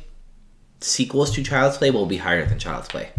I think so too Like watching I, them like I I anticipate Bride being pretty high up there. that's next Um, for me to watch i just watched three I f- love I'm working Bride. way through it i Uh, like three Oh, I like two and three a lot more than I remember liking them as a as like a teen, not a kid, but as a teen, I remember being as a child I just remember being like, "Oh, Child's Play one's the best one." Like two and three are dumb, and then I rewatched that. Like two is really good. I like two and and three was also really good. I like the time i'm jump. all about a finale and that two finale is just and Kyle's awesome. She's such a great character in that movie. Um, what surprised us over the past year, and what are you looking forward to? Uh, I think honestly, for me, what surprised me the most was, uh, well, one just getting this far, and two, yeah kind of what we talked about getting this far Yeah. the support The that's support. come out And um, as far as the movies that have surprised me, I think it's just crazy. Like I look back on how I viewed movies even five, six years ago, and like looking now and like really going like, dude, I love Curtains. Like I legit love Curtains. That's a great movie. Um, I love Intruder. That's a great movie. I fucking love Silent Night, Deadly Night. Like, Mm-hmm. and these are movies that I really truly think like as shitty as it sounds, like six years ago, I would have been like, eh, eh, it's too hokey or it's too this or too that. Like, I was so critical, and it's like. I'm just stoked that I'm not that critical anymore and I can enjoy these things and like really fall in love with these I feel like I have fallen in love with the genre all over again, which is Yeah. exciting um, because I, I mean, I'll always love horror, but like to be able to do this and do it with my best friend and have the support of our friends is and like feel like I like just knowing like I've always loved these, but going in now and looking at them and like re-watching movies with a different view, like going in with a different purpose and going like I'm gonna watch this movie differently than I've ever watched this movie before has been like super fun, especially for like. I mean, it's been great watching movies I've never seen, like Curtains and Hellbent, um, but also like movies I've seen a million times, like Cry Wolf and My Bloody Valentine, and I Know What You Did, and like going in and like being like, oh, I never noticed this before. I never realized like the score right here. I never realized the costume design is excellent. I never realized how horrible '90s clothing was. Uh, like all of those things. The biggest baby. Yeah. It's all. I'm, I'm gonna stop watching those ones with you. He can't get like early, It's like so aughts and nineties. He's like, oh, ah, ah, the sunglasses. Oh my god, do you see them? I'm like, yeah, I see the sunglasses. I'm watching the same fucking movie as you. Oh, don't go disgusting. hair? They're so gross. Oh, so bad. Oh, he's so ugly. I'm like, oh my god. There are a lot of ugly people. That's another thing. There are so many. in the 80s. Yeah. you did not have to be as attractive as you have to be Oh, now to no. be in movies. No. And it's never the stars. Like Jamie Lee Curtis, of course, is like The babe, but, yeah. um, but like the star of Terror Train, the killer. I'm like, oh, Fishman over there. Like, God, Stop. sorry. He's too mean. I, I am. I know. I am. I'm sorry. Much nicer person than him, you guys. Uh, and what I'm I'm just looking forward to doing this more and doing more bonus episodes, doing Midsummer Scream again, um, meeting more people, getting more involved in the community of horror, and um, just like picking 26 more movies. I know. because we did 26 and i look and i'm like oh these are some of my fit or 25 movies and i'm like i love these movies and these are some of my That's what I favorite said movies when I was like doing the research for this. I text Ryan. I'm like, God, we've covered some hella good stuff, and he's like, and some bad stuff. And I'm like, well, yeah, definitely some bad stuff, but some hella good stuff. Like these are hella good movies. Like I want to watch all of these movies. yeah i don't know how we're gonna do 25 more i look i'm like what 25 more are there and that's what i love is there's so much more there Yeah. is so much more No, and it definitely has given us an appreciation to view films as. I feel like this is our film school. yep and something that both of us pondered doing many times and you know took different paths. Um, and so i think this is kind of our way of giving ourselves that. We're Yep. going to school. We're learning about these films. Um, we're analyzing them. We're you know, it may, I mean, there's definitely movies on this list I don't like very much, um, but I still girls night out. Yeah, I mean, I, he likes um, what is that movie, Blood Rage, a lot more than I do. yes Um, but it's still it doesn't matter because I still like got so much enjoyment out of watching them. Yeah, like, or I- even talk even if I didn't enjoy watching it, then talking about it, I felt enjoyment out of, or Yeah. reading about it. There's always like some level of like education out of it that brings me fulfillment, and like what more could you ask for? yeah talking to brennan like about girls night out and his perspective on it made me appreciate that movie much more than i ever would have and all every one of these movies even looking at like the bottom Mm-hmm. You can list, appreciate it because he only likes that movie because there's a lot of shirtless, men. Yeah, and I love that. Um, but looking at this mean, list, it's it's, a valid just- reason to it's like great movie. because I look at it and I'm like, even if I didn't like that movie, there's not a movie that I'm like I wasted time. I'm like I enjoy that I got to watch that movie, talk about it, and Same. analyze it. Um, yeah, so we're stoked on Yeah, that. and holy shit, to do it another year, that's awesome. Here yes, we go. lots of crazy stuff. And 29 people have a baby. Uh, That's right, guys. uh, we're gonna finish the episode. We are gonna do a giveaway. Uh, I suck and forgot to bring all our stuff, but we're gonna do a really cool giveaway. So, if you can, what you're gonna do is uh, if just give us a like on the three social medias, so Facebook, Instagram, Twitter, And then, and then just tweet at us. Um, well, we're gonna have you share this video. yeah, the yeah. shit's sh- episode. Share, share the video and tweet or message on Instagram. Like, write something. Um, what I would love for you guys to do is just uh, tell us what you want us to cover because this is the one year, and we are getting to a point where like, okay, what do we do next? We have some plans for Christmas, so think into next year. Christmas is covered. Don't worry about it. Um, but share the video, and if you can let us know, um, What, what you want us to cover. What you want us to cover. What you want us to do next year. yeah. Um, and our giveaway is actually really cool. So we are going to give away some Keep Screaming stickers and some pins, um, and maybe a couple other things uh, that we can come up with. But I have a slew of movies for you guys. Um, so The Strangers Prey at Night, uh, Slender Man. I know you might not be super stoked about that, but it's a free movie. Um, I have more movies. You're gonna get like six movies from me. You're gonna get Blu-rays. So, yeah, Blu-rays. You're gonna get like nice, high quality stuff. But The Strangers Prey at Night is definitely like the number one big one. Um, and the Slender movie's Man, great. Yeah, and then Slender Man's like brand new. Um, so and we'll tweet the full list at you guys, and like a picture, we'll make like a little basket for you. Uh, but Just right here. real easy yeah real easy to do. Just give us a follow share the video and let us know what you want us to cover. Because we want to cover the stuff you want to see because we want to see it too. Um, it's been like like we said the whole episode it's been a blast like reaching into these like movies that we had always like heard of but never were super like into the idea of watching or even discovering things like mischief night. Like if we hadn't been looking into movies that took place on halloween we never would have even known those movies existed. No. or you know like if we looked at malcolm mcdowell's ridiculous imdb. But yeah so we're this is our first giveaway. So uh thank you so much for a full year of being awesome. Um Yeah. i hope you enjoyed the video stuff. Give us feedback on that. Let us know if you like it. If you don't like it what we can do to make it different. Like b's gonna do some shit that make it cool. I don't know.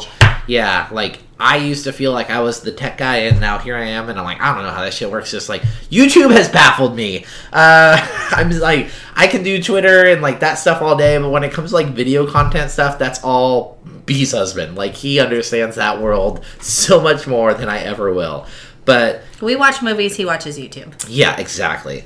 Uh, but yeah, uh, do the giveaway. It's going to be super fun, and we want to give it to a fan, and we'll hook you guys up. It's going to be like really cool. Like, I mean, like merch from us, obviously, but just also some really cool stuff for you that you'll get for For free. collection. Exactly. So we'll be back in two weeks, and we are going to talk about Halloween 2018. So if you have not seen that movie, go. First of all, go see it because you absolutely need to. Second of all, if you don't want to be spoiled, Don't listen. yeah, you'll have to skip that episode because it's going to be heavy detail on that one.